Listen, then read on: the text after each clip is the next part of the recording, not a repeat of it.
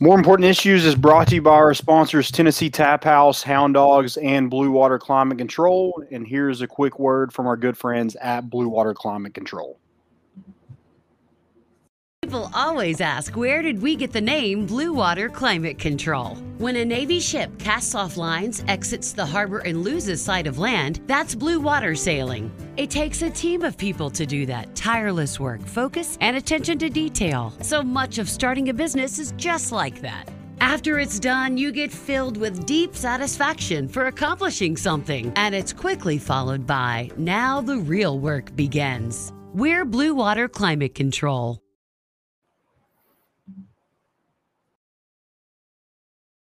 Balls are back. Yeah, they had us the first half, I'm not gonna lie. Oh, could be Wayne's! I think I got my swagger back. Oh, oh! Woo-hoo! I love it, baby! Them orange britches. Something about them orange britches. Tennessee wins! Batted by Tennessee, Jawan Jennings. Jennings makes the catch. We just won a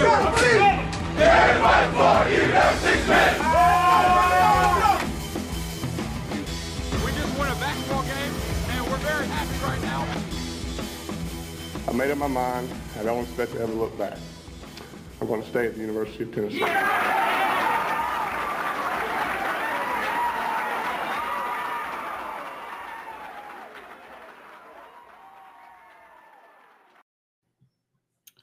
What is up, everybody? Welcome into today's episode of More Important Issues. It is a Sunday edition, July 11th. We've got a special guest on with us, former Vol Pete Durke. He actually holds the record and probably will forever, just kind of because of circumstances and how many years he got to play at Tennessee for the most appearances in a Vol baseball uniform. We will get him on the show here shortly. We're also going to talk about some MLB draft preview, and Landon's even repping the villain shirt today for all the Vol baseball talk. We're about there you go, baby. So like they hate us because they ain't us, right? You said they hate us because they ain't us? I did. We'll talk about some more commits. Tennessee football had a few more this week since we left you on Wednesday. Maybe some more coming here soon. So it's plenty going on here. We'll also talk some football. Talk about some of the games that are happening on the schedule. Some of the ones to maybe could – what are they? The linchpin game in the season. Talk about those.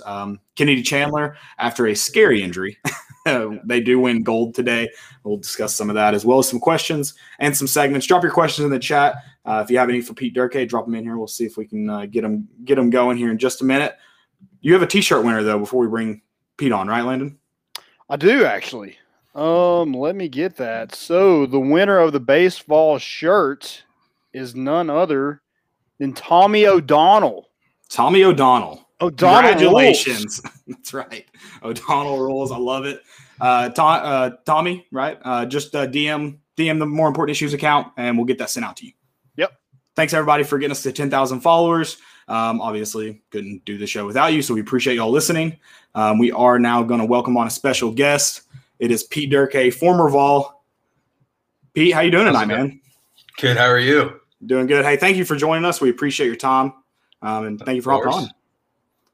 Yeah, Pete, it's a great show because we just got the 10K followers. So you're number 10. So it just worked out perfectly. Exactly.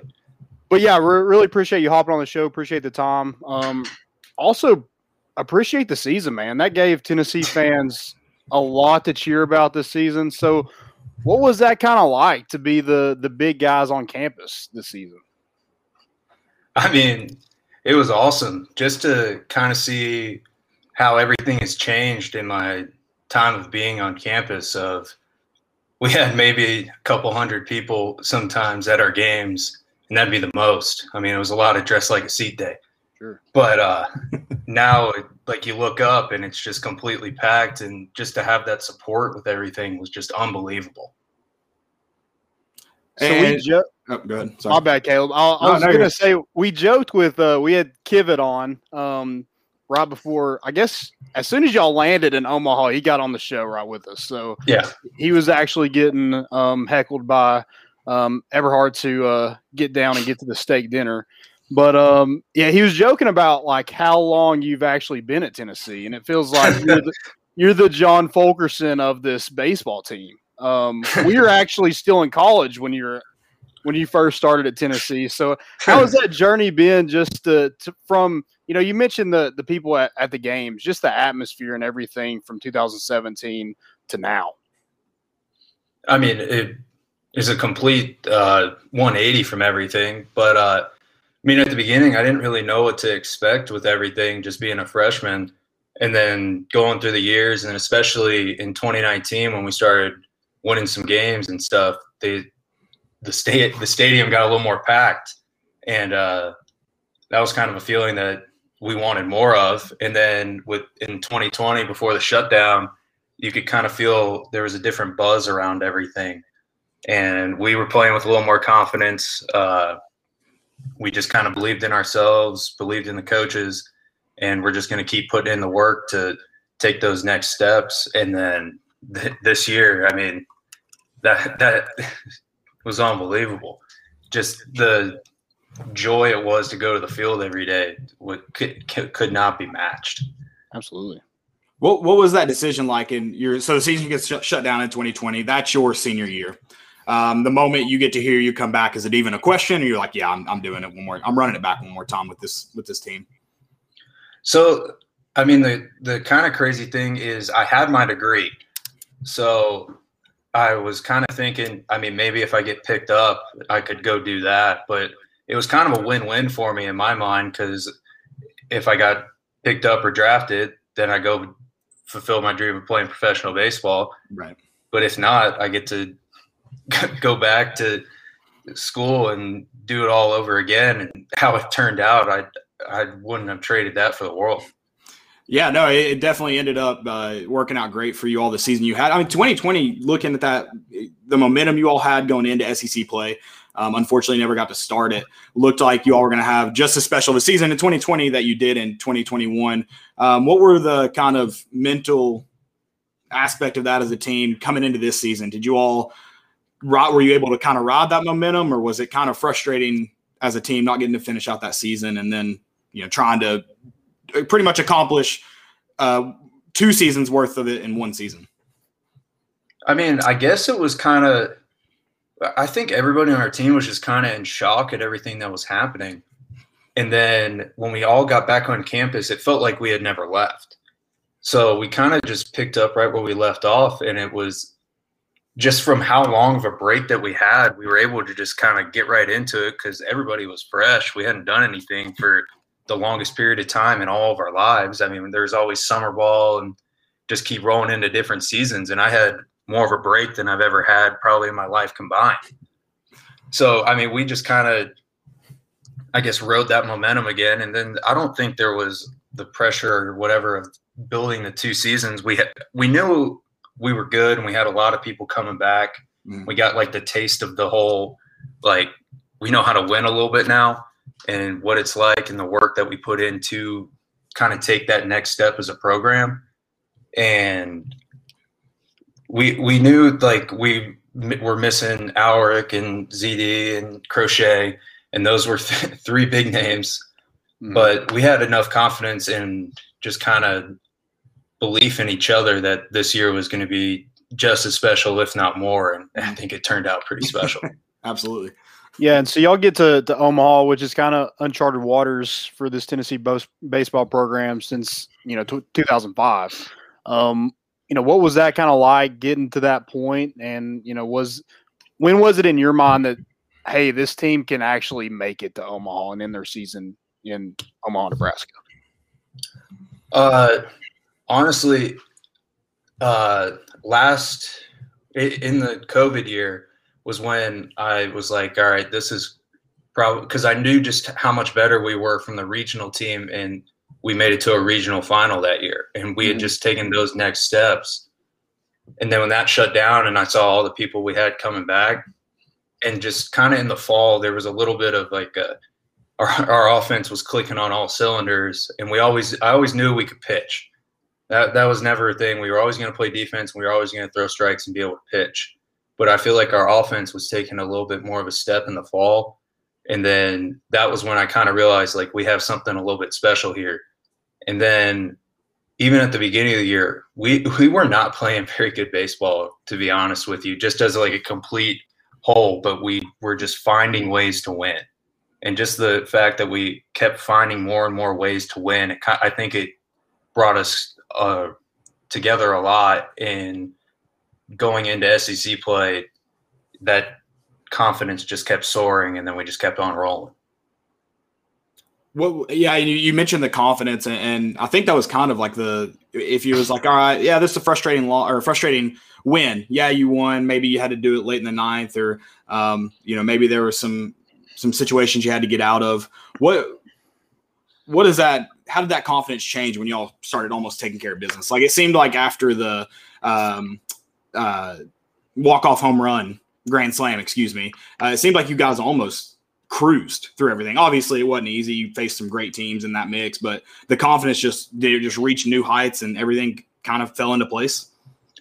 I mean, yeah, when something like that home run happens, it's I still don't know what happened, to be honest with you. I just remember sitting in the dugout next to Redmond. I'm sitting there, and we're both thinking different things. And I was like, I came up to him the next day. I was like, did I say this to you? And he goes, no. So I was like, okay, well, I thought I said this to you and stuff like that. But I was just sitting there, and in my head, I was like, okay, like, if we get to Drew, I like our chances. I don't know how we're going to do it, but we're going to do it. And then I see the ball go in the air, and I was like, oh, we did it. That's pretty cool. And then I couldn't talk the rest of the weekend. I had to have other people talk for me.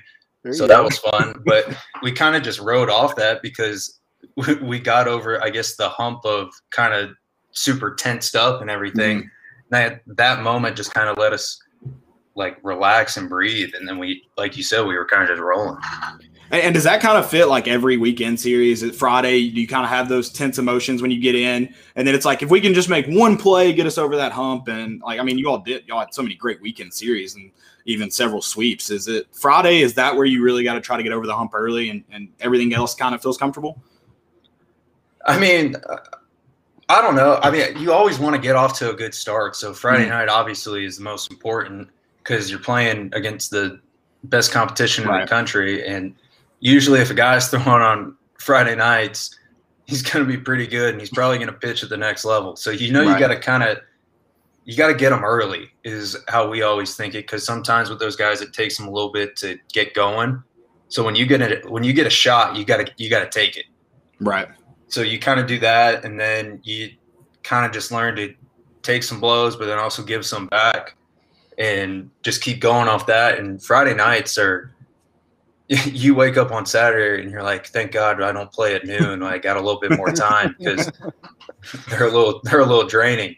But you just kind of, I guess that's the most important day. But then also, say you win, Saturday becomes the most important day, and you want to win that so you can win the series. But if you lose it, then it's all about Sunday. We've said that a bunch in our program. Yeah. It's all about Sunday because you could win the first two, lose Sunday, and then you're like, oh, that's not as good a series as you thought because you ended on a loss. Right. So what was I know you're a utility guy, so you're kind of used in a bunch of different positions.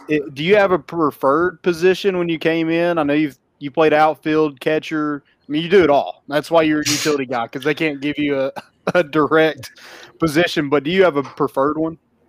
I like to catch the most. I always caught since I was 9. That was the position that I loved the most, and that's what I came in as a freshman. So I would say that, but even just like growing up, I always wanted to play multiple positions because I didn't want to be a one-trick pony, I guess. And I liked I liked having different gloves, so I thought that was always cool. So just to kind of have that in the back of, hey, you can go play here now, and like we can substitute different people around because you can just go play here. It's all good, but I would say catching is probably my favorite. So how does it happen? How do you bat left and throw right? How does that growing up? How did that work for you? Because I'm confused. I don't know. Like, I played baseball all my life, and I can only do I can only throw right and bat right. I don't know how that works for me. So my dad, my grandpa on my dad's side is the only other left-handed swinging person in my family. So I think I just got that from him. So because my dad is complete – he does the opposite of me. He writes left-handed but will throw – it makes no sense. He writes left-handed, throws right, and swings right. I'm like, that makes no sense to me, but it's fine. Love you, Dad. That's what I'll say.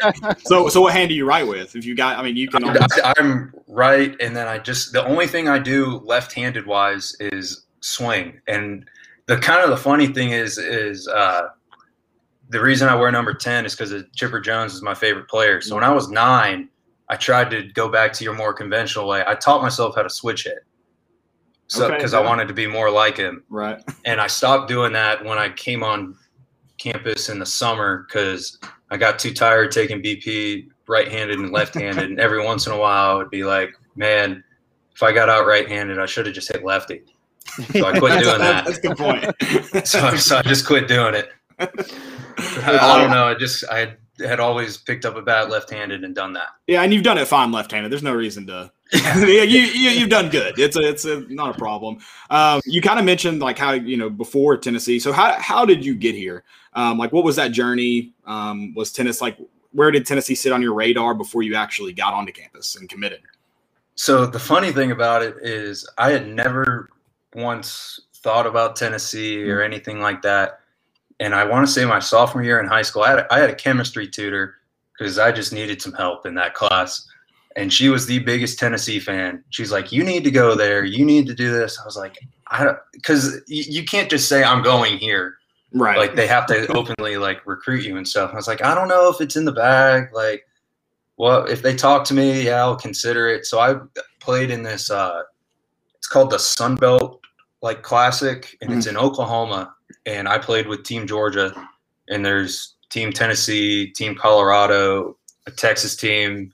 And I think a team from Canada is there. And we were playing Team Tennessee in the very first game out there. And their recruiting coordinator at the time saw me.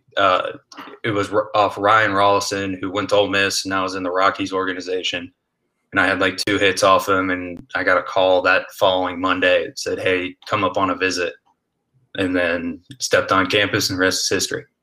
Nice. Now, was it like you fell in love the moment you walked? Also, it's good to know that Tennessee has teachers out there recruiting. So the movie Blindside, praise God for that tutor. Yeah. So like the Blindside, where that tutor's recruiting Michael Ward, that's real. So that's good to know. Well, I think she was recruiting for Ole Miss, but you get it. Yeah.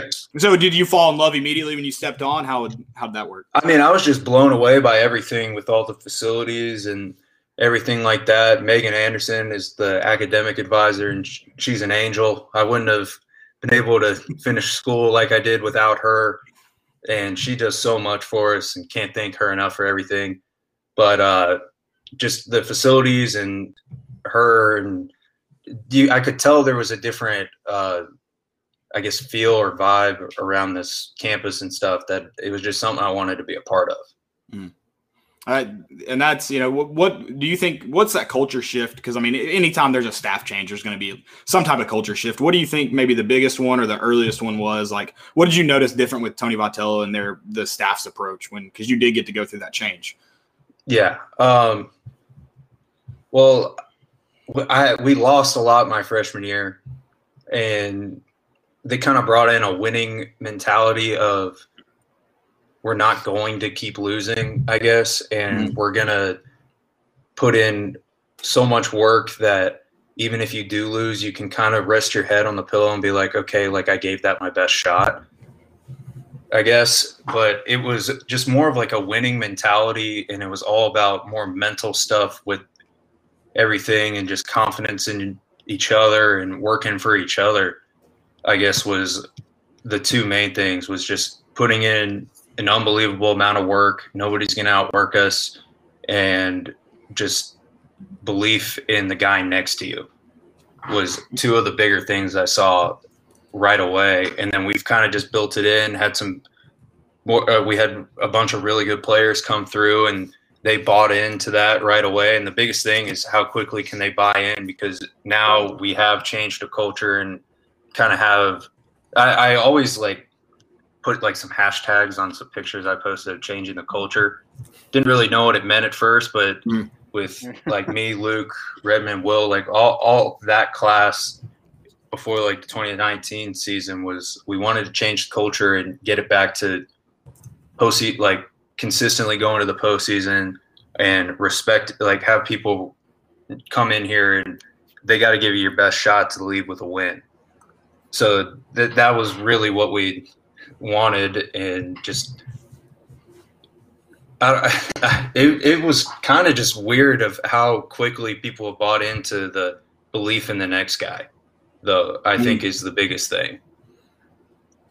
I think you saw a lot of that with, like, you know, that next man mentality with, you know, you saw that with Jackson Grier this season coming in for Pavloni, and he had a phenomenal year during that time where Pavloni was hurt. Kyle Booker also didn't see a ton of playing time, but you saw that next man mentality. And I think that, you know, you guys just creating that culture and, you know, implementing it really helped this team. And, you know, it becomes contagious.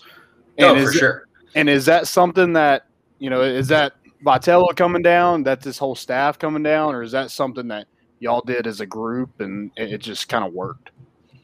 I think it mainly stemmed from our strength coach, Quentin Eberhardt. Okay. I want to say that one because just some of the stuff we do with him is just – it's more mental than physical, to be honest with you.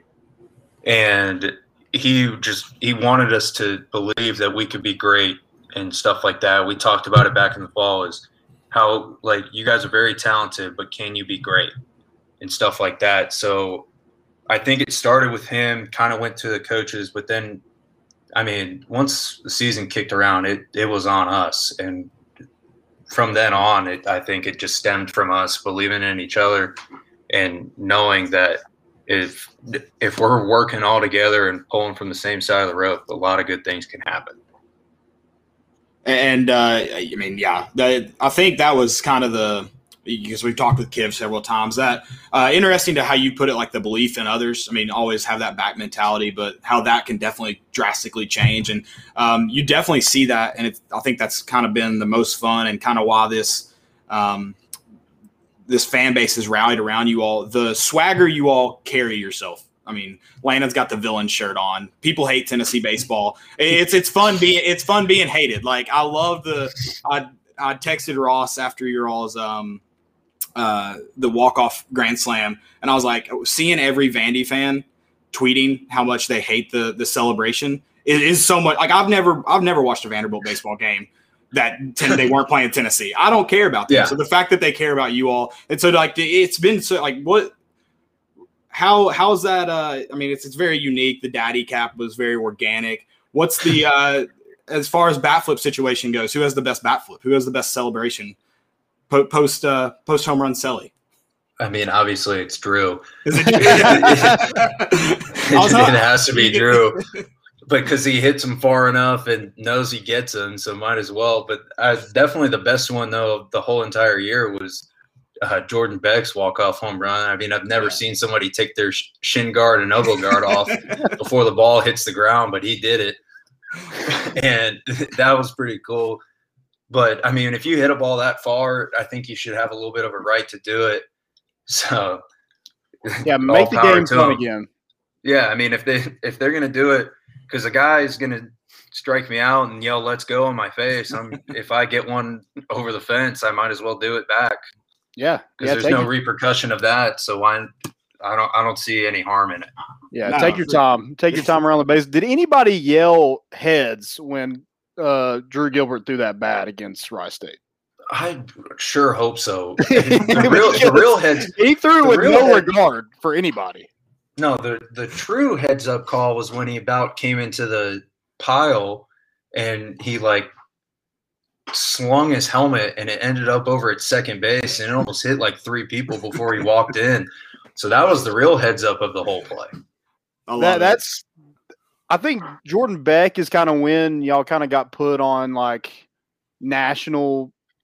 people's national radar But you know, the Drew Gilbert bat flips, that's when y'all became villains. Like, like nobody wants to see that. But that's what made this team so fun to watch. Like, they just didn't care.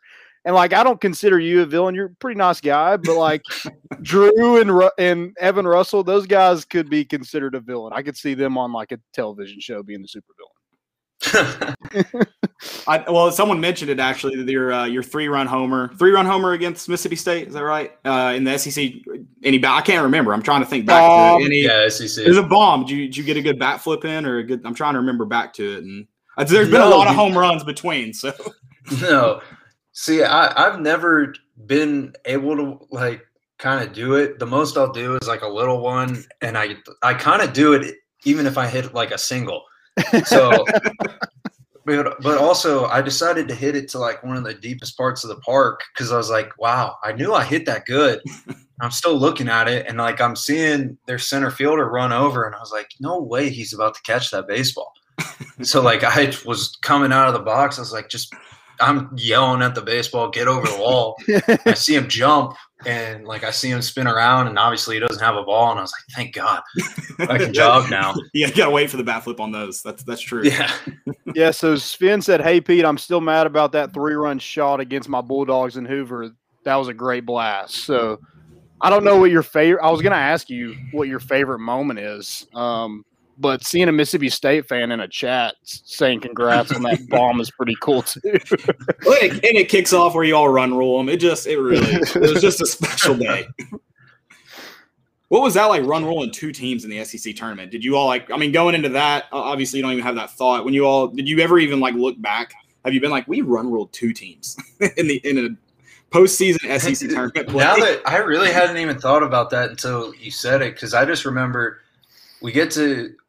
I didn't get to go to Hoover my first 2 years. Mm-hmm. And then we finally got there, and then we're 1 and done. I was like, wow, my time in Hoover was about 2.5 days long. So I was like, luckily we had the bye. So I was like, well, I'm guaranteed to stay in Hoover longer than I ever have.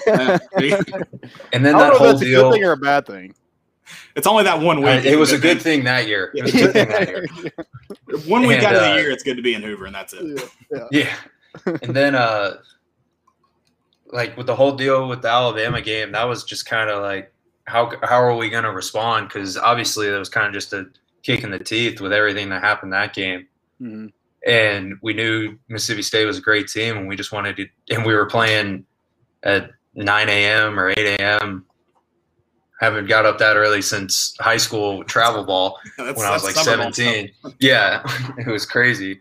But just to do that, like, 2 days in a row, we were just – I think we had so much fun, just kind of like, nobody kind of wants to be up right now. Might as well, because we had to get up anyway, so might as well do it.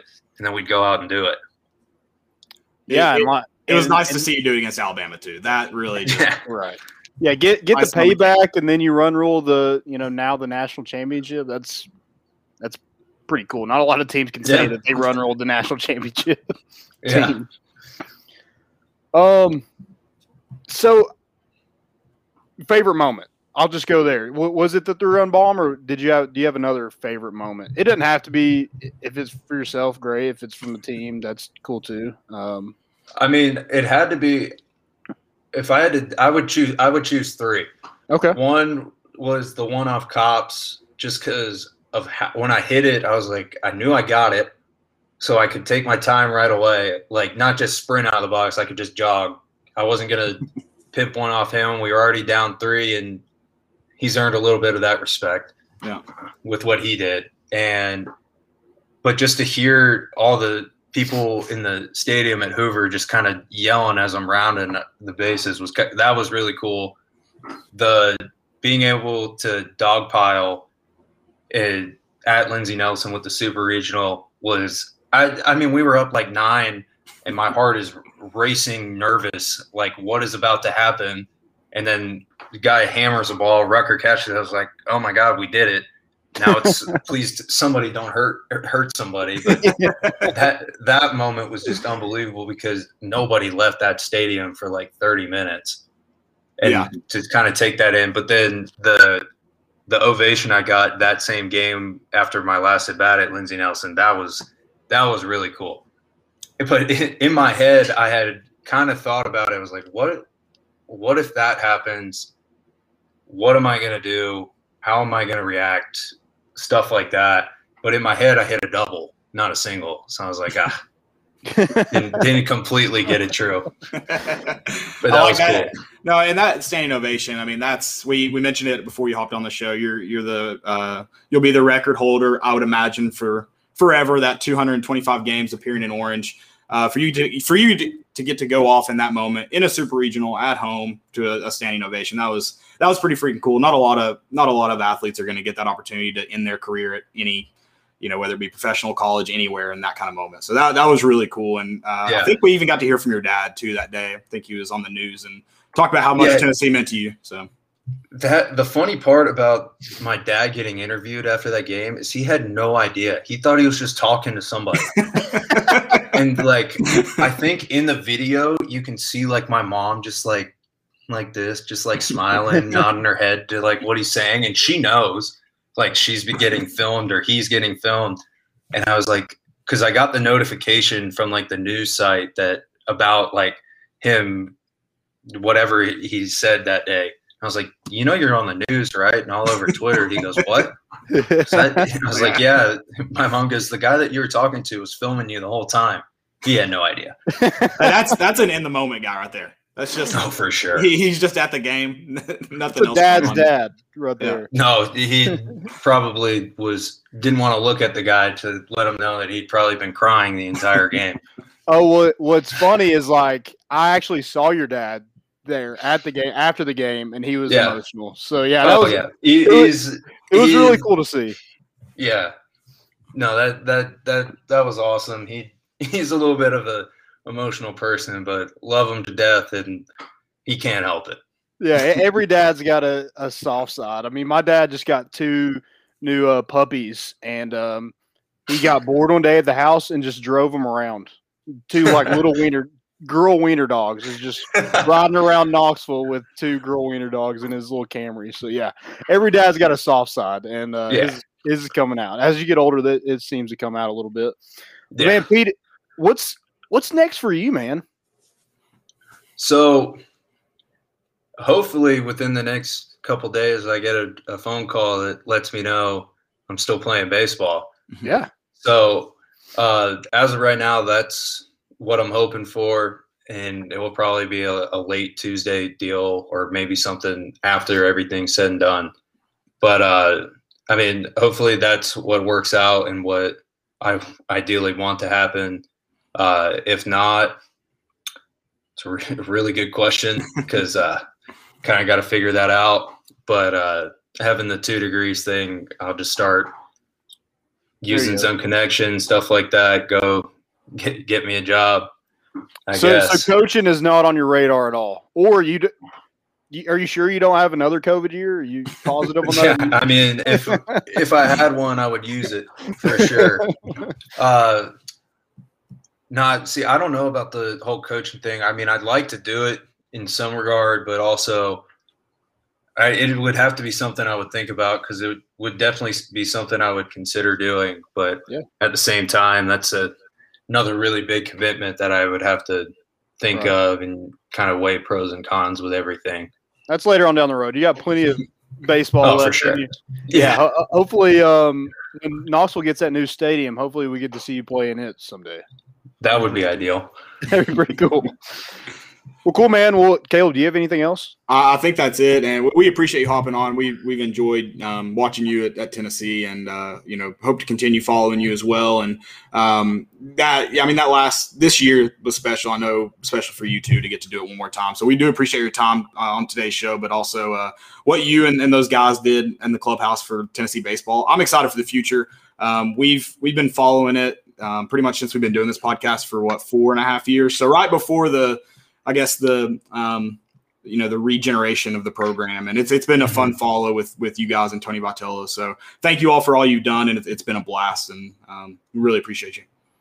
Yeah, no problem. Thank you guys. All right, see you, Pete. Good luck, man. See you guys. Thanks. Yep. That was Vol for Life. Pete Durke, we appreciate him hopping on. He just finished up his actually fifth year at Tennessee. He got that, or yeah, fifth year. Got that COVID year. So I guess 4.5 really, but all-time leader in appearances in orange. And we'll see what's next for him. It is the MLB draft tonight. The start, yeah. The start of it. I don't know. How many rounds are there tonight? Honestly, so they do the first round tonight. It's kind of like the NFL. They do the first round tonight. I think they have some comp picks as well. And then they'll do 2 through 10 tomorrow. Gotcha. And then they will do 11 through 20 on Tuesday. And there's just 20 now, right? Yes, just 20. Yep. They've moved it down. So I'm not going to hear my name called this year. That's unfortunate. Hey, you never know. Yeah, if we get to around like 115, I'm feeling good. At 20, I'll leave that to the real guys. I want to know, like Caleb Mitchell. That's not like a hard name. Like that's true. Somebody could write that in. Joshua Mitchell feels safer, so maybe we can. There you go. Yeah, I feel like with all the how many Mitch. Yeah. That sounds like a baseball name. It does kind of sound like a baseball name. How many rounds did there used to be? 115 was obviously an exaggeration. 45. Was it 45? I was about to say 45. I feel like I could sneak. Right. I feel like I could sneak my name in at 43. Yeah, like, you'd never know, right? Like I can get my name 43 for 45. I can squeeze my name in there. So that used to be my favorite joke about MLB draft day. I text my brothers, "Do you guys get called today?" Who are they even calling at this point? At round 45. Right. So let's talk a little bit about the MLB draft because some Vols are Vol commits, I guess. Vol signees. They're not on campus yet, may never be on campus. Some guys like Pete Durke is going to be looking to hear their name called here in the next couple of days. Yeah, so you some guys, you'll probably hear if you haven't already. Are you watching it? I'm not. I'm trying to get it pulled up, dude. My TV's been ours today. Connect to the internet. Nice. Get that potato Wi-Fi. I love it. It's wired. That's what I don't understand. Oh, nice. Brady House is taking number 11 to the Washington Nationals. Okay. That's not, yeah. So, he's a guy I thought he'd be a top 10 pick, ended up at 11. He's not going to ever step foot on campus. No. And you might see Chase Burns' name get called tonight. He probably will be an early day 2 pick. But him, Ryan Spikes is another high school athlete out of the state of Georgia. Middle infielder. Seth Stevenson's a JUCO guy, middle infielder. He could hear his name called. Dayton Dooney, who was at Arizona his freshman year and then went to junior college. He's another middle infielder. I think he's second baseman, but a middle infielder. Christian Moore is another middle infielder that could hear his name called maybe later on in the draft. And then Logan Chambers is, a third baseman from the junior college ranks. And then you have some Tennessee Vols hoping to hear their name. Max Ferguson, Jake Rucker, Chad Dallas, Liam Spence, Connor Pavloni, Jackson Leith, Sean Hunley, and then Camden Sewell. And then you also have Luke Lipsius, Redmond Walsh, Evan Russell, Pete Durke. Did I mention Chad Dallas? Did I say Chad Dallas? I think you mentioned Chad Dallas. But if not, it was at least obvious. So. Yeah. So you have a lot of guys hoping to hear their name. And, I think probably the first one off the board will probably be Max Ferguson. Mm-hmm. I just think, when you see a second baseman with the athleticism, the power, him being able to steal bases, stretch singles into doubles, doubles into triples, I just think that's going to wow some some scouts. So he's probably the first one taken off the board. But, Tennessee's kind of – it's kind of a weird moment. Like, you want to see guys taken as high as they can go. But then again, You don't because you want them back on campus. Yeah, so. No, it's definitely just like bittersweet. Yeah. Like, it's cool to see these guys getting signed early because it means big bonuses. But, yeah, obviously also you want Tennessee baseball to be good. So baseball is just one of those – it's got to be difficult to recruit for because it's like, yeah, you want to go out and recruit the best guys, but you've also got to find a balance of, like, the guys that will actually enroll. Right. So it's not just the best guys. It's also the best guys that will – be in school. And so that's interesting for sure. Anything else in the MLB draft? You're just going to have a lot of kids that's going to have to make a tough decision. Like, even if they hear their name called, they could still end up at Tennessee. Mm-hmm. Chase Burns is one that we've kind of, seen lately that could maybe end up on campus, but, any other year he probably doesn't. Right. just because like he's projected like he's the number 47 overall prospect. You know, usually when they're that high, they're going. But, you know, he recently had a picture on campus with Frank Anderson.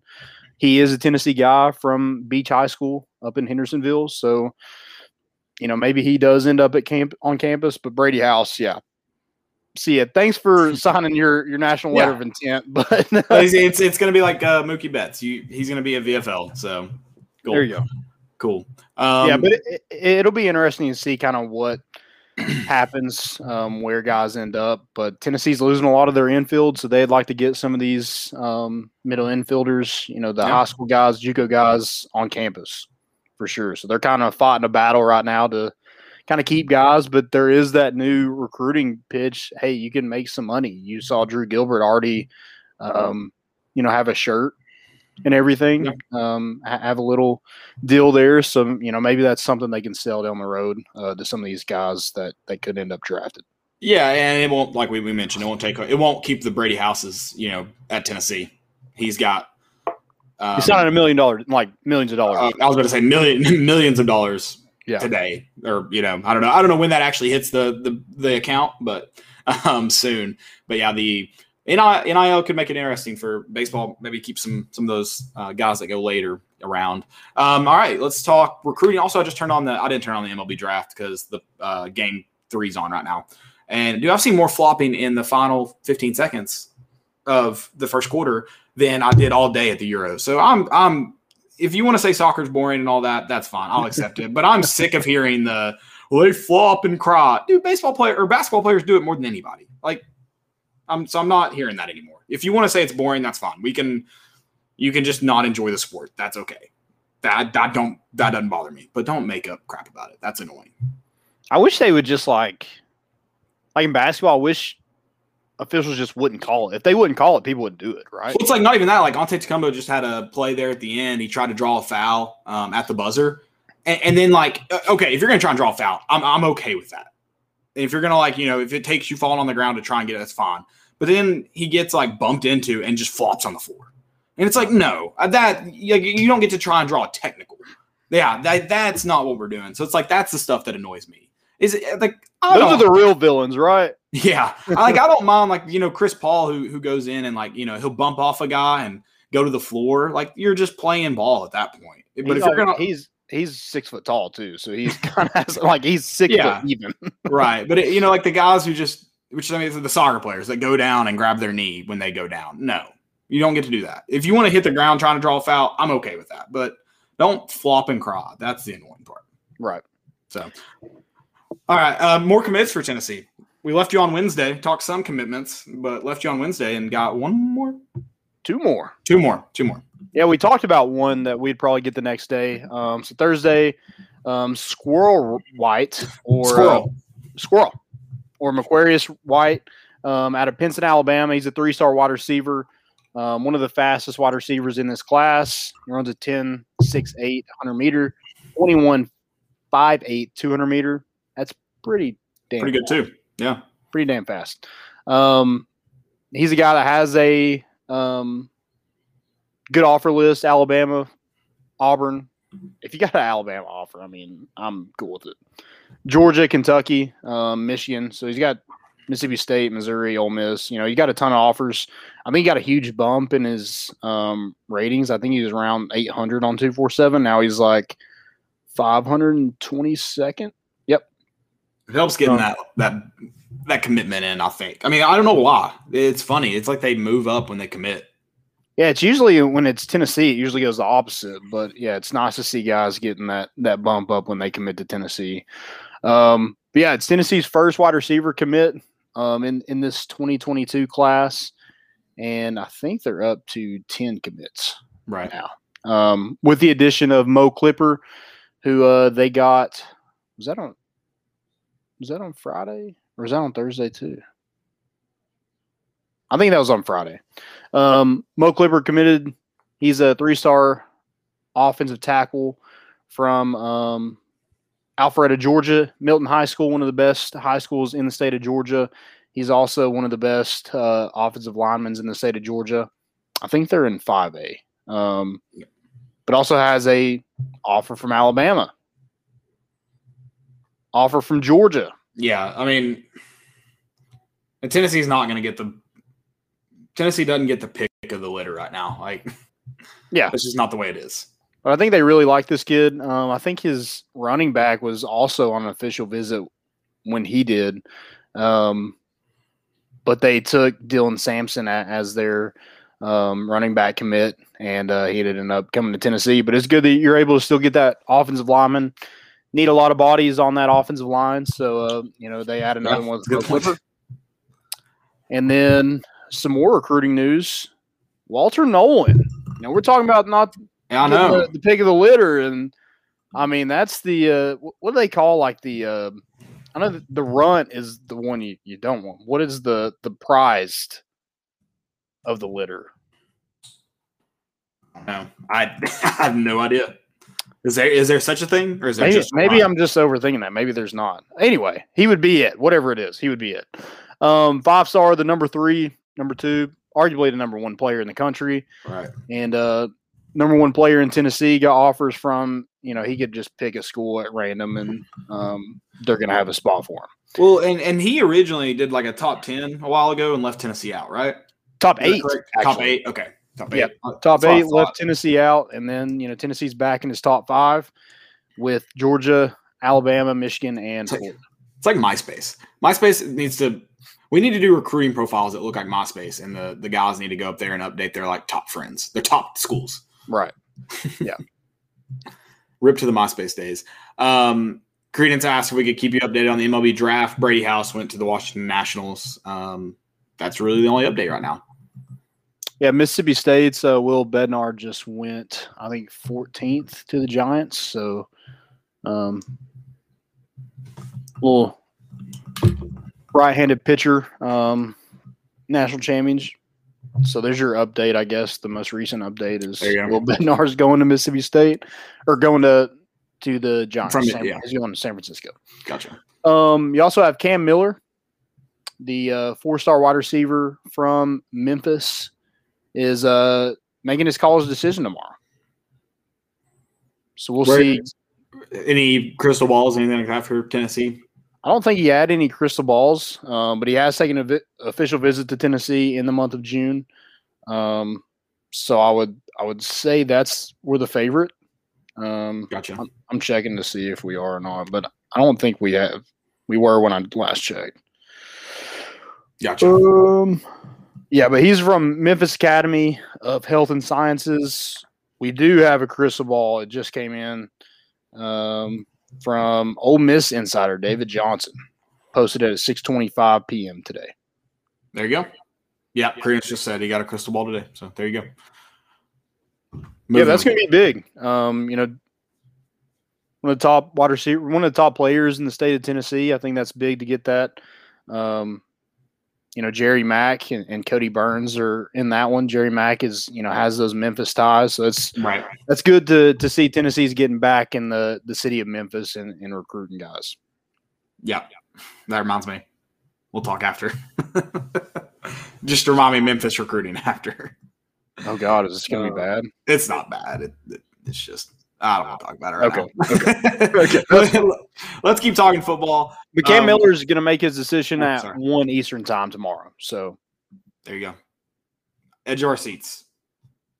Some people are – I'm just like, so let's get into the season. I have no real good hopes, and then we'll figure it out from there. I'm sorry. I know it sounds just so pessimistic, but I'm just I mean, yeah, it kind of is what it is. You know, you got to put – together as good of a class as you can and develop guys when they get here.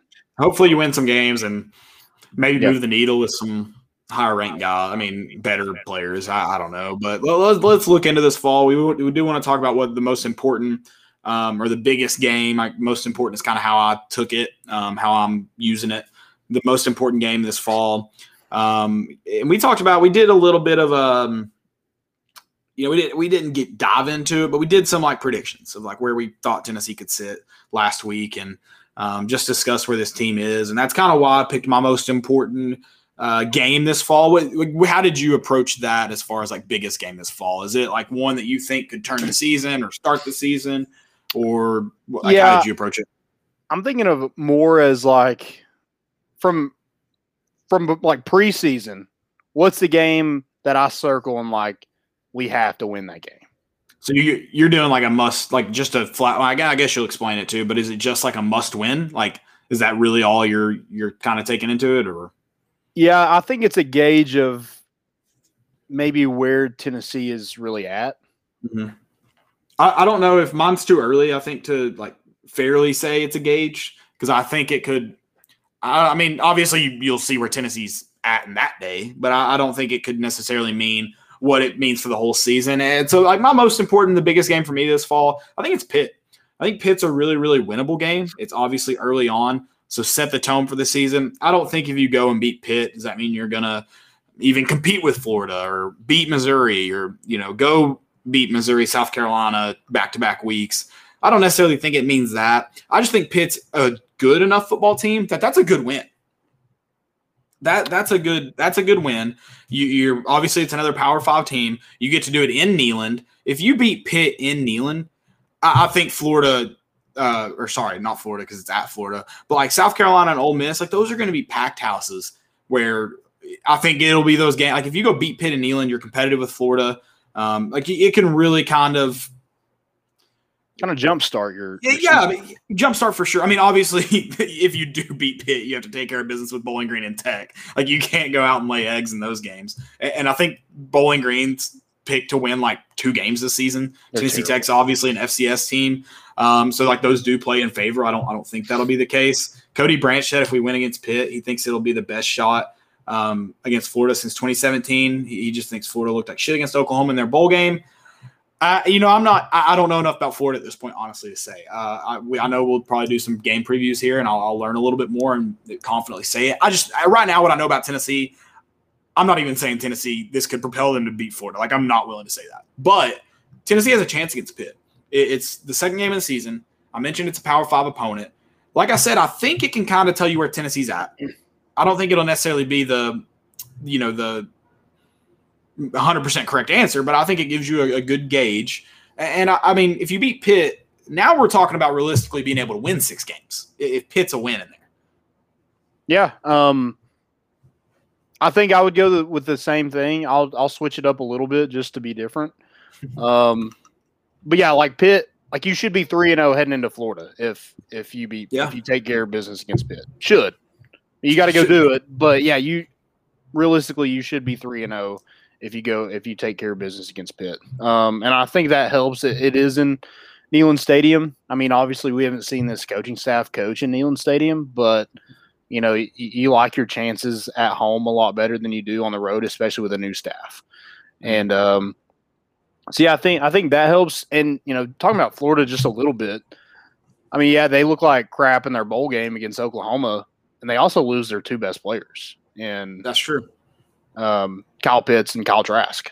Yep. So, I mean, that at least gives you hope, right? No, I mean, losing, you know, I think Trask was a good quarterback, but losing Pitts is obviously the biggest loss. I mean, it's going to be one of the bigger losses in the SEC right. In terms of like most valuable player. So did you say Florida is going to be your biggest game? Is that what you said? I'm actually going to say Ole Miss. Okay. I think just because like obviously the Kiffin thing, I think that's, you know, it's going to be a storyline. You know, it's going to be beat into the dirt. But and I do like that. I like that. I don't think it means anything for the staff or team. Like this team, this program, so far removed from it. It'll be a storyline because of the fan base, right? But I do like if that played into it. I'm like, man, that's a tough mental hurdle to get over. But this staff and team, they don't give a shit about Lane Kiffin and Tennessee relationship at all. So that gets so far removed. It's going to be a storyline because it's going to be forced on us, but they don't care about him. So that's nice. Right. But, yeah, I think the way that Ole Miss kind of played last year, and they didn't have a great season by any means, but at least they scored points and made things kind of interesting with some teams they probably shouldn't have. So if Tennessee can go in, it's another game at home. If Tennessee can win that game, I think it really kind of sets you up on like a not even like this season for sure, but I think for the future, I think it will probably set you up because you're like, hey, you know, that team had a new staff. You know, we went and, you know, had an even newer staff and beat them. And, you know, kind of the offenses are similar, I guess, in the style that you run.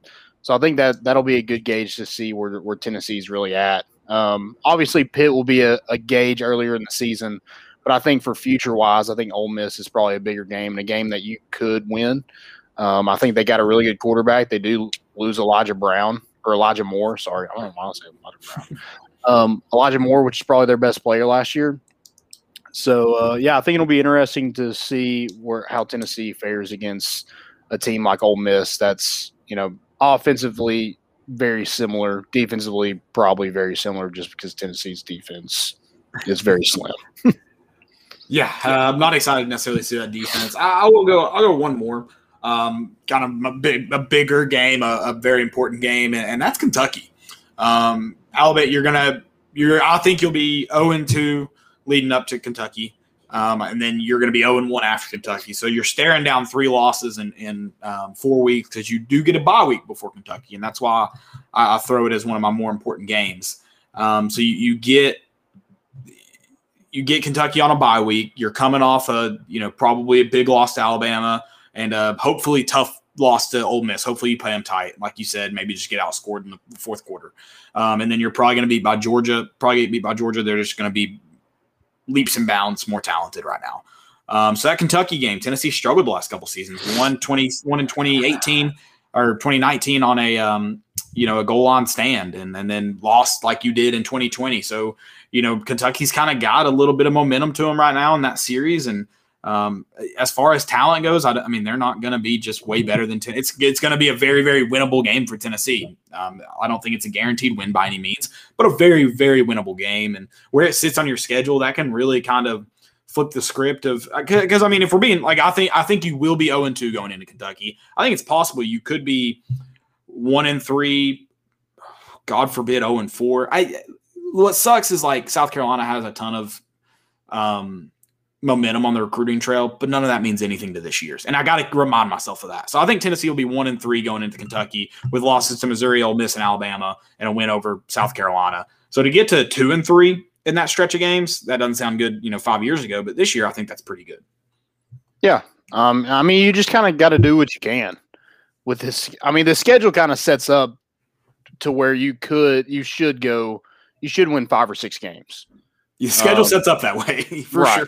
Right. I mean, yeah, you have to go do it. But, yeah, the schedule sets up for you pretty nicely. It's not like a death row or anything. Yeah, you do have to play Alabama, but that's just something Tennessee's going to have to live with. And I think we should want it. I mean, we talked about I think Tennessee – or first off, I think the SEC just needs to move to a 10-game conference schedule with 2 rotating and one – whatever it's called, non-rotating. Right. Because I think the Alabama rivalry is great. I think there's a lot of – like, are there some crappy cross-division rivalries? Sure. Like Texas A&M, South Carolina, that one's stupid. But someone was going to kind of get shafted by that. In fact, I think why is it not? Is it Missouri and Arkansas? Is that cross-division? Yeah, I think so. But, I mean, you've got some good ones as far as Georgia and Auburn, Florida and LSU, like Tennessee and Alabama sometimes, long, long time ago. But there's just so many good cross-division rivalries that I don't think you should go away from those. I don't know. Because, like, everybody in the West has to play Alabama too. So, So they're going to get beat by Alabama. So, it is what it is. Yeah, it's not been a great rivalry for Tennessee. No. In the past, century almost? Yeah, we're creeping up on century. It's kind of sad, actually, now let's say that. Let's move on from that. But we do have a question about the schedule, so I do want to ask that. So Moody Alval said football game. Alval. It's A-L. Surely the domain name was – or domain name. It's Twitter at Vol Moody. We'll just go with that. It's Moody, Alval. I just got to think it's Alval. I think they did their Al Moody is the name. Oh, okay. They did Moody, Al. I'm with you. I think that's what. I don't know. Okay. I'm just trying. He said football games most likely to win that we are not favored in and lose that we are favored in. So repeat that for the first part of that question.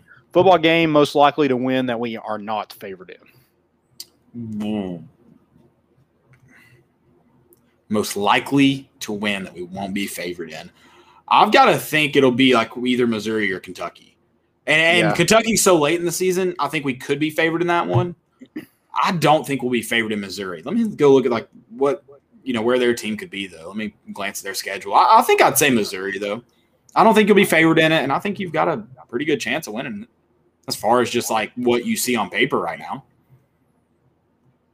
Yeah, I'm gonna go with Kentucky because I just think it's Kentucky number one. Well, and I'm just curious if we'll be favored in it though. Yeah, I mean that could be a possibility, but like going into the season, if they were to play tomorrow, Tennessee would not be favored in it. No, yeah, you're right about that. Yeah, so that's a good point. And if we're just basing it off like right now, yeah, then probably Kentucky. But Missouri plays Central Michigan, Kentucky, Southeastern Missouri State, and Boston College. They'll be 3-1, maybe 4-0 when they see Tennessee, probably looking decent. So I think they definitely will be favored. So I'll say Missouri because I'm going to base it off of like. Yeah, if they're any worse than 3-1, 4-0, he'll probably be favored. Yeah, that's a good point. It's possible. But yeah, also, I just think with Connor Bazelak coming back, that they got Tyler Beatty as well. I just think that they just seem like at a better place than Kentucky. Like Kentucky's got a new quarterback. Yeah. I think some of their offensive line is gone. Their best corner who had a pick six is gone. A pick six, that's sad to say. Not the pick six. A single one of them that happened in that game. Max Todd said Florida. He thinks Florida's overrated. Ooh, I like it. I will probably agree with the overrated statement, but the key part of the question asked is Tennessee has a chance of winning. And it's also that same thing where like, yeah, Kentucky's going to be favored, but like Tennessee should win. Right. Florida, like it's kind of that same rivalry where like Tennessee just it's tough to beat. Florida. Can't get over the hump. Kentucky can't hardly get over the hump with Tennessee. They've won in we just Butch's last year in 17 points. Yeah, for them to win at home or win in Neyland Stadium. Yeah. So yeah, it was.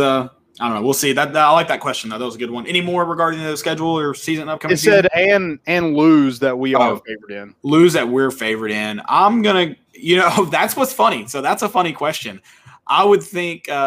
Kentucky might be one of those where we might be favored and could lose, so that's really funny. But I think South Carolina. I don't think you'll be favored against Missouri. I doubt you will be against Kentucky. I don't think you'll be favored against Pitt. I mean, I guess there's a chance, but I don't see it happening. It is in Neyland, so if that spread's close, Tennessee might get like a you might see them at like -3 or something like that. But I think it's South Carolina. I think you're going to be favored against South Carolina, and I think there's, I mean. Roll the dice, I think, as far as I'm concerned with Missouri, Tennessee, South Carolina, and Kentucky this year. I think you could close your eyes, blindly pick, and the odds don't change for you, in my opinion. Yeah, I was looking at Ole Miss's schedule to see kind of where they would be, but they play Louisville, Austin Peay, Tulane, Alabama, Arkansas. Yeah, they'll probably look good coming into Tennessee. They'll probably be favored. Yeah, I mean, it probably is, like you said, South Carolina. And that's a team, like, they were terrible last year, and we beat them. Yeah. They were terrible last year, and we beat them. We weren't terrible at that point yet, though. We were still rolling. Right. We were rolling. Yeah. I guess Pitt is probably one, too. Yeah, I'm curious to see where Tennessee opens there with Pitt, whether Pitt's favored or Tennessee's favored. I'm really just not sure. Yeah, if Tennessee is favored, I think Pitt would be my number 1 pick there as far as games that you could lose. But I just don't know where they'll be. We'll see about that when that time comes. I think that's why I said South Carolina is I think you will be favored in South Carolina. Yeah. So that's why I said that. But we'll see. What do you think about the 31-point spread against Bowling Green? Sure, whatever. You're picking Bowling Green to cut. Like, what would you pick right now if you stay away? Cover or Bowling Green to cover? I wouldn't touch it. If I was going to touch it, I would take Tennessee to cover. Okay. Bowling Green's terrible. They are terrible. So it's like, I mean, you're seeing an offense that you probably have limited film on, especially considering you don't have any film on the players playing in it in that offense. So Yeah, I'm probably staying away. It's just that's a lot of points. I'm staying away. I mean, you know, I can't wait to bust out. I was telling one of my buddies this week, I'm a pretty good college football gambler. Everything else, cancel out. Not worth it. I don't watch enough. Like I don't watch enough of it to be good at it. Right. You know, even like I mean, college basketball. I don't think I watch enough of it to be good at it. It's also it's got to be the most unpredictable sport in the world. It has to be. Oh yeah. But I mean, yeah, and then NFL is just hard, I think, just because the line or the spreads are so tight. It's not like college football. I do kind of cherry pick college football, but that's why I'm good at it because I can cherry pick it. I can't really cherry pick NFL games. If the spread's big, I'll bet against the team and lose because they'll play them close. So the Jacksonville Jaguars decide to go out and beat or Miami. Just that's the week they beat New England in that year. So we're always picking Alabama to cover. I don't – I mean, you pretty much did that this year. I stay away from Alabama. I don't like touching Alabama's lines. They want some money. If they're going to do one good thing for me, at least win me some money. Well, if I had known this year they were going to almost, you know, surpass freaking LSU's offensive numbers, yeah, I would have ridden that out. I didn't have a ton of faith in Mac Jones. I thought he would be he impressed me this year. I'll say that. So. Yeah, for sure. Cody actually mentioned real quick before we move on, Cody Branch said he thinks Kiffin gets Saban in year two. I mean, God, Kiffin's going to get Saban here soon just because when you score that many points, it's almost just like one mistake away from being in the game and winning the game. So I got a hot take. He's never going to get Saban. You don't think he's ever going to get him? No. Okay. Now, when you say get, like you don't think he'll ever beat Saban? No, I don't. Do you think Saban's retiring this year? No. I don't think he'll get him before Saban retires in however 7-8 years. Yeah, I don't think. You think he dies at Alabama? Is that morbid to say? I think he has such good like healthcare that he probably never dies. They probably just like freeze him every night. He did get a new hip. Yeah, he's probably just becomes a robot. Yeah, I think he said he got a new hip. I think it was a joke, but I think they were like, "Are you still going to play basketball?" And he's like, "Why do you think I got it?" You know, he plays basketball like every day. Really? Yeah, like they do, like you know, coaches. Saban's little hooper. Apparently, a little hooper is correct. He's shorter than me, I think. So you got little right. Yeah. But apparently they were like, "Are you going to play basketball?" That's why I got a new hip. He's like, "If I didn't play basketball, I would have had the surgery." There you go. So yeah, that's funny. I wonder what kind of shoes he wear. You think he's like a Converse guy or like a? I bet he wear. I bet he's got the new LeBrons on. They're Nike, yeah, new LeBrons. There you go. Okay. Or do you think he might wear Jordans? I don't know. I thought he'd be more of like a Kobe guy too. He could be. That's a good point. I don't know. Well, his mentality is different than Kobe and Jordan's. He's a LeBron guy for sure. They have the same kind of like crying about things that don't really make sense. Like when Saban cries about the student section leaving against Louisiana Tech, like that's something LeBron would do. Yeah. Like they cry about the dumbest stuff. He could be like maybe a Kyrie guy too. He could be like the earth is flat kind of guy. Max said he doesn't think Kiffin gets him either. His best shot was last year with that talent. But Alabama's talent, that's the thing. That's my only thing is Alabama. I will say this. This is probably like new quarterback, young quarterback. Yeah. Oh, yeah. Losing a Heisman candidate. Losing the Heisman. Losing the wide receivers that you did. Yeah, I mean, this is probably the best season or the best shot you got. And I don't think like Saban drops off as a coach losing Sark because he's been who he is. But you do lose Sark, a guy who is a good quarterback guy, is a good offense coordinator. You did lose him too. Yeah, that's true. So, yeah. All right, let's move to basketball a little bit. Kennedy Chandler, first off on Saturday, had that scary fall. Thankfully landed on his face and on his neck. I mean, close to his neck, but landed on his face. It's interesting preference, I know. But they were playing a very scary moment. They were playing in Latvia, which is hilarious to me that there's like a world basketball championship in Latvia. I don't know. I feel like people say Latvia like it's a made-up country. So it cracks me up that it happened there. But they sounds did like defeat a Pokemon. Yeah. They did defeat the France U19 team to win gold. Gold, baby. And Kennedy Chandler even played today. Yeah, I think he had 7 rebounds, 5 points in the game. So, yeah. pretty good outing. I don't think he started. I think he was kind of that sixth man pretty much the whole tournament. But, yeah, good outing from him. Kind of filled up the stat sheet a lot. And kind of, you know, I think he was pretty limited today. But, you know, I think he was on the floor for that last possession and ended up, you know, getting gold. So bring that gold magic over to Knoxville, and let's go win a Natty real quick. Hopefully, you know, just please don't have any more of those falls because that's – every Tennessee fan was just like, oh, my God. Right. No, well, it was funny. How does this happen? Yeah, for sure. For sure. And, like – and then you had Ronald Acuna, so the Tennessee fans and Braves fans. Yeah. And that was – dude, yesterday was a rough day for them. I don't even know how it happened. It was such a weird play. It was weird. He jumped before the warning track. It was very strange. It was a very strange play. Hey, what happened to U.S. losing to Nigeria? Who? Like, I saw the score, but who didn't play? Who played? Like, what happened? They just got beat. They just got. Like, did they play like their legit starters? Yeah, like Kevin Durant, Russell Nigeria. Westbrook. Yikes. Dame.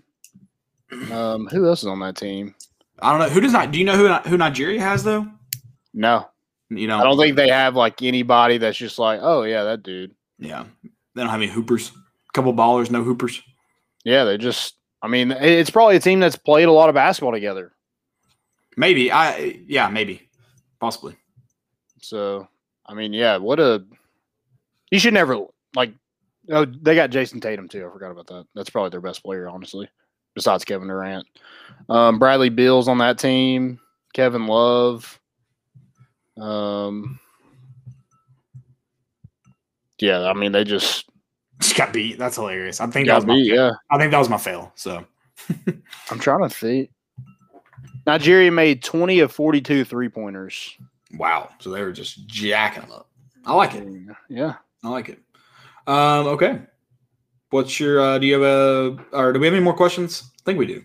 We do. And some of these are about baseball. I forgot to get to them, but I'll get to them now. This is Valde Long says, will the NIL affect the draft and who might come back next year? I think it's definitely a recruiting tool that you can try to get guys to come back or, you know, step foot on campus. Right. You know, I think it really helps that Drew Gilbert already has a deal in place. That's something you can really point to and be like, hey, it is possible for baseball players to get that as well. I think it'll be added. I don't know how much weight it really pulls.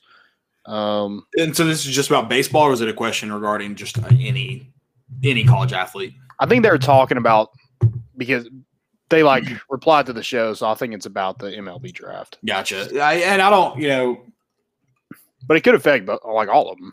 I mean, I think it'll affect MLB for the guys that don't go very high. I think it'll affect some NFL, you know, maybe those like bubble guys who are probably, they're on a practice squad, but they're probably not on a, you know, probably not going to be on a team yet. I think, you know, and it's too depending on like what do they mean to the campus, because that's how they make money is do people know who they really are at Tennessee? Like, can they profit off their likeness? So I think it'll be a very, very case-by-case basis, but I think it'll definitely affect it with basketball and football too. Yeah. But I'm interested to see if this G League thing starts to take off. Like soon the G League could be paying a fair amount of money too. Right, yeah. I mean, that's a good – like a lot of those like – Jalen Green will probably be a top 5 draft pick. He was in the G League. He could have went – I think he was looking at Auburn. But, yeah, could have went to pretty much anywhere in the country. Dang, Auburn can't pay $100,000 salary anymore? What happened? Dang. The big-ass offer wasn't big enough, I guess. Dang, the pandemic really hit some programs hard. Right. Feel for them. Feel for those programs. Yeah. The planes aren't paying as much. There's a little hint for you. Big Orange Hypel asks, what's the best way to keep Tennessee baseball on a sustained path? To keep Tony Vitello around. Yeah. I mean, do what the man wants. You tweeted out there's some kind of construction going on over at Lindsey Nelson right now. I'm not clear exactly what it is, or do we have clarification? I don't know exactly what it was. They were doing some concrete work. I don't know exactly what kind of concrete work they were doing. Foundation work, if you will. Yeah. So, I mean, I don't think it's out of the realm of possibility that you can get that left field line done.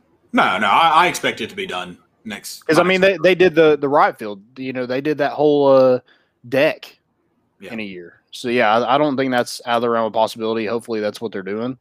But yeah, I don't know for sure, but that would be my guess. But yeah, like going back to the question, yeah, it's keeping Tony Vitello. It's keeping, you know, being able to pay some of the staff more money, get them some raises. You know, we had Pete, you know, mention strength and conditioning coach Eberhardt. You know, he's a guy that had a lot of, I think that Vitello said that he had a lot of opportunities to go elsewhere, be in the major leagues, and decided to stay at Tennessee. So yeah, you're gonna have to pay him, Frank Anderson, Josh Elander. You want to get those guys some money and keep them around to keep this, you know, train rolling. And also, you just got to keep recruiting. You know,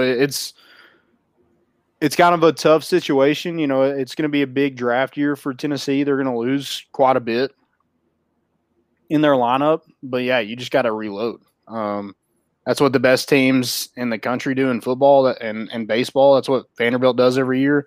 So Tennessee's going to have to do that every year. You know, you're not going to get a ton of those four-year guys. You're not going to get five-year guys, hopefully, anymore. Hopefully we don't have another pandemic. But, yeah, it's going to be very rare that you get some of those guys, you know, when you're recruiting the best guys in the country. Yeah. No, I mean – Tennessee's done it. Tony Vitello's done a great job of getting this program in a good spot, and guys want to be here, and that's important. So just, I mean, he doesn't need to do anything different. That's for sure. Yeah, just keep it rolling, baby. Yep. I wish they had Kiv though. Correct. It's unfortunate. Hey, that's what Tennessee needs to do. Somehow figure out how to get the paid third assistant. Yeah. That's the only thing left to accomplish. Can they use their name, image, and likeness? I mean, well, I would think they always could have. I don't know. I don't know. It's a good question. Can we just say camp and we just do a freaking big-ass fundraiser to pay this assistant? But we should do. Yeah, sure. For sure. You got anything else? That's all the questions I got. Okay, that's it as far as other than most important of the week. What do you got for me? Most important. I can kick this one off. 14-year-old, I don't know how to say her name, Zelia Avant-Garde. She won the Scripps National Spelling Bee this week, and that girl is a hooper. Dude, I'm sorry, but She's love the way you said that name because it sounded like a principal at graduation. Yeah, that's like what it was. Or whoever does it. Yeah, you sound like I was announcing her. Yeah. What's the language of origin? I'm going to go with... probably several, actually, because it is a hyphenated name. So we're probably dueling this one. But, yeah, if you told me to spell that, I would – first off, I'd never know her name. And then I can't imagine the word she spelled that I have no clue. And the girl could beat me on the basketball court. So, there you go. Yeah. Dude, her highlight tape is very good. I don't know if you know, she has some spelling highlights. She might. They should toss those in together. It should be like – I don't know, like alley-oop. Like, yeah, I get a full ride basketball and academic scholarship. A lot of those kids aren't doing multiple things that win those. They're usually pretty focused, like singularly focused on academics or. So have you seen her highlight yet? I did see some of it. Yeah. She just looks way more athletic than any of the girls out there, and she's probably like the best trash talker out there. Because she running her mouth? She just knows all the word. All the words. Yeah, she knows every word. Yeah, all of them. They're so confused. They're like, what did she? There's nothing worse. And I'm stupid, so this happens to me often. There's nothing worse than getting insulted and not understanding the insult. You're like, I know that was supposed to be mean. I just don't know what it means. Yeah. And you're like, I got to figure this one out and then be sad about it. Yeah, so let me Google that real quick. Oh, you asshole. Yeah. Yeah. And it feels also, you know, not that it happens often from my end, but to insult someone and they don't get it, That feels good. That's like, I get how people have egos about that. My ego swells up when that happens. When they're like, I don't even know what that means. I'm like, yeah, because you're that stupid. Yeah. It's the best. You got any most importance? I know I got some fails for sure.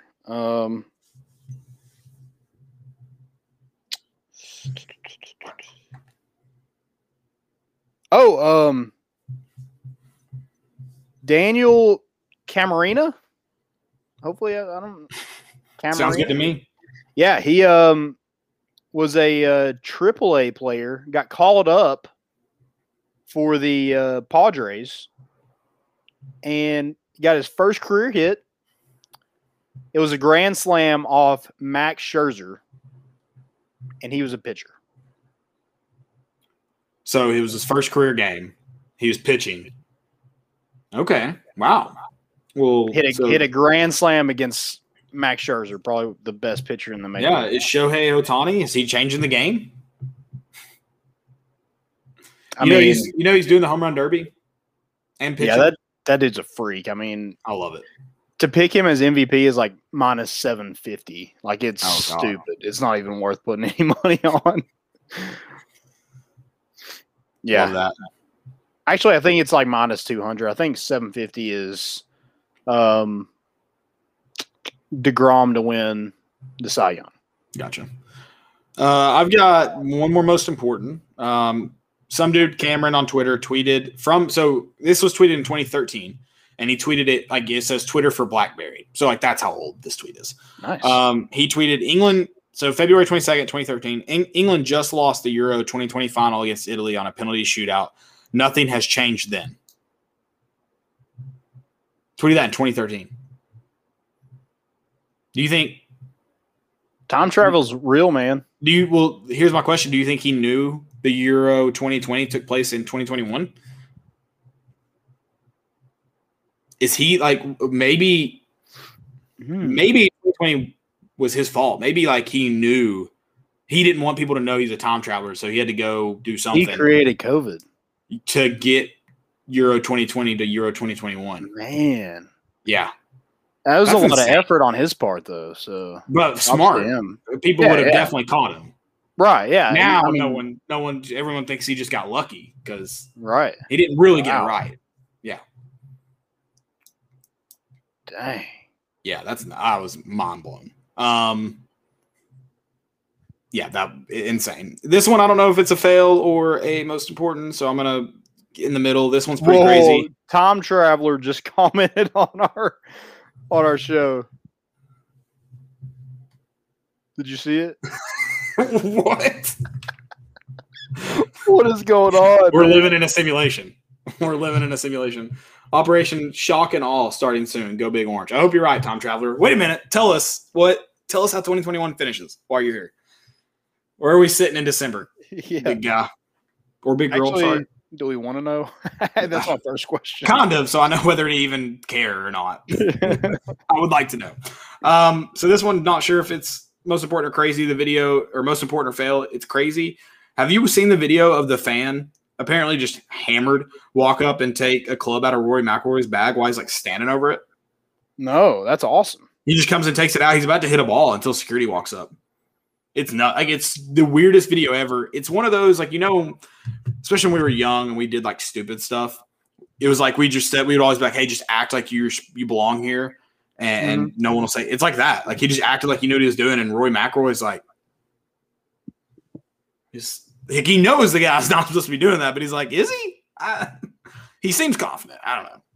I mean, that's part of the game. You got to have confidence. If you're freaking out about it, yeah, you're probably going to get caught. You're going to get questioned. You're going to get caught. So, yeah, I don't know. Most important fail, you decide. But I'll send you the video because it's just hilarious to see everyone's reactions. Yeah.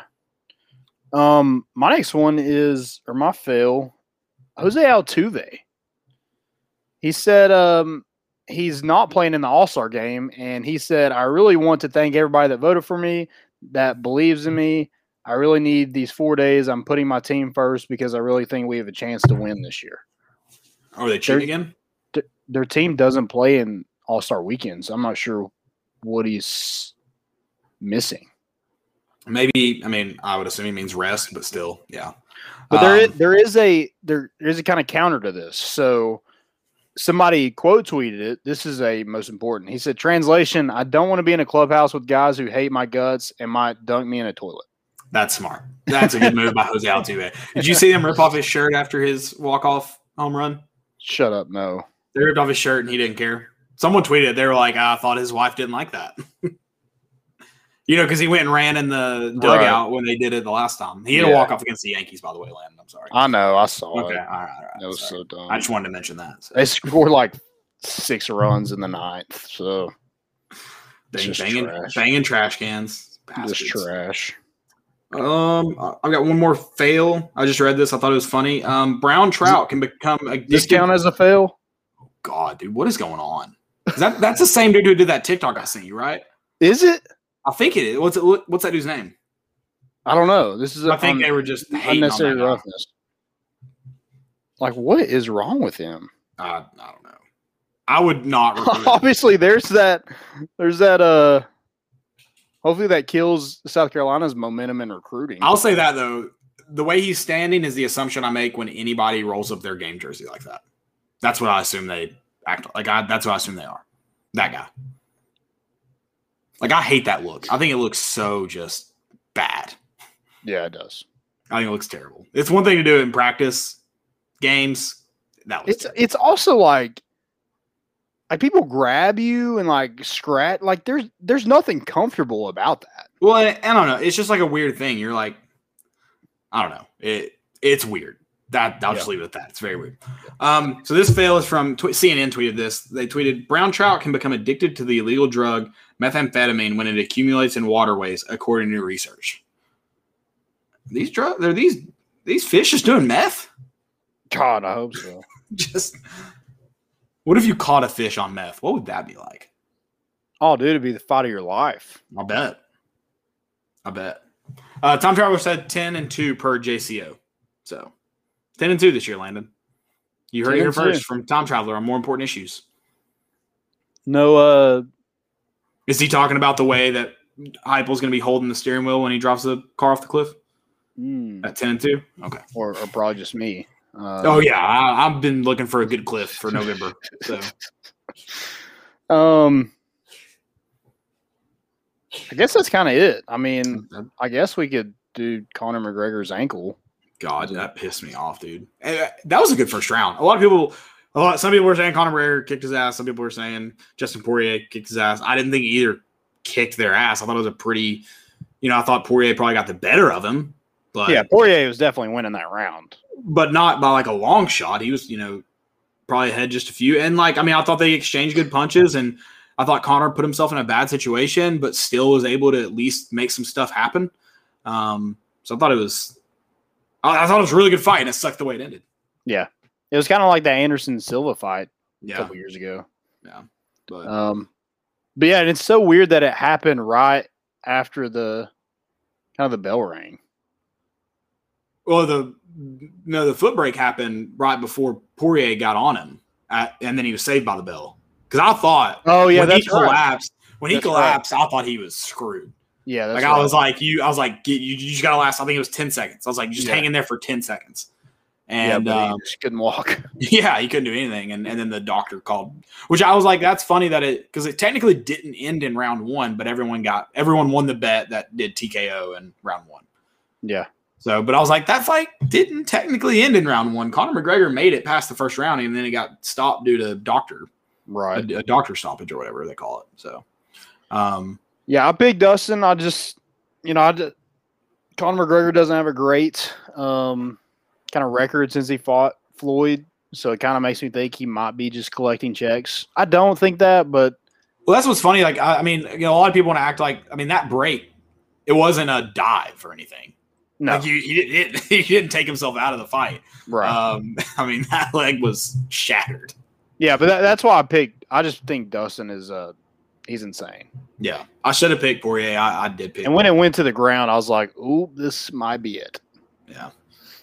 You thought Conor? Well, did you think the guillotine was going to win it, or did you think? No, because if I thought if Connor was going to win, he's going to have to knock his ass out because he's got long arms. But when he got that first guillotine, I thought he had him. Well, I mean, that was ballsy on Connor because, you know, Connor's not great on the ground. Right. So going for a guillotine, he was like just trying to end it. Well, I thought he had that first one. I thought he got him. The second one wasn't as good. He didn't have a good hold. No. But the first one, I thought, he did put himself in a bad position when, you know, I'm with you. I didn't think Connor would win it on the ground, and then he got him in that, and I was like, oh shit, like this is gonna happen. I feel like you try to pull that like late in the round. Yeah. You know, he's not able to stay on top of you for 2 minutes and just pound your brains in. Like you did. Yeah. So, maybe that was bad on his part. But, I like the UFC. I'm so glad there's so many free live streams. I know they try to shut all of them down. But, I went over to somebody who bought it last night. I would never pay for it. I mean, I never even paid for like – you remember when Tennessee games were on pay-per-view? Yeah, didn't pay for that crap. Ooh, fell on Greg Hardy just getting freaking wrecked. Yeah. You haven't seen him get knocked out? I have. I had a draft saved. I need to see if I tweet it. Or I was going to tweet it. Also, that was funny. I had a tweet pulled up, and I was like, what a first freaking round. Like, what are the next 4 rounds going to be like? And then I was like about to hit send and breaks his leg. Love it. All right, guys, that's all I've got. Thank you all for Credence wants to know, time traveler, if we get Walter Nolan. So answer that one as we get out of here, guys. It's been fun. We appreciate Pete Durke hopping on. Good luck in the next step in his career, whatever it may be, baseball or not. And go Vols. We'll see you guys back here on Wednesday. Yeah, go Vols. Hopefully we're talking about another commitment, and you know, maybe some balls are coming back. We'll have a lot more baseball news probably in the next coming weeks once this draft has concluded. And that's what's interesting. We may know some guys, but I don't think we'll know everybody by Wednesday just because there'll be some other things to consider. Altair Combo just stepped on somebody going up for a layup. Nice. How many rebounds does Jake Crowder have? That's what I need to know. I don't see the stats right now. That's all we got. Thanks for listening. Obviously, Tommy O'Donnell, you won the shirt? Yeah. Send us a message. We'll get that to you. O'Donnell rules. I'll also tweet that on Twitter.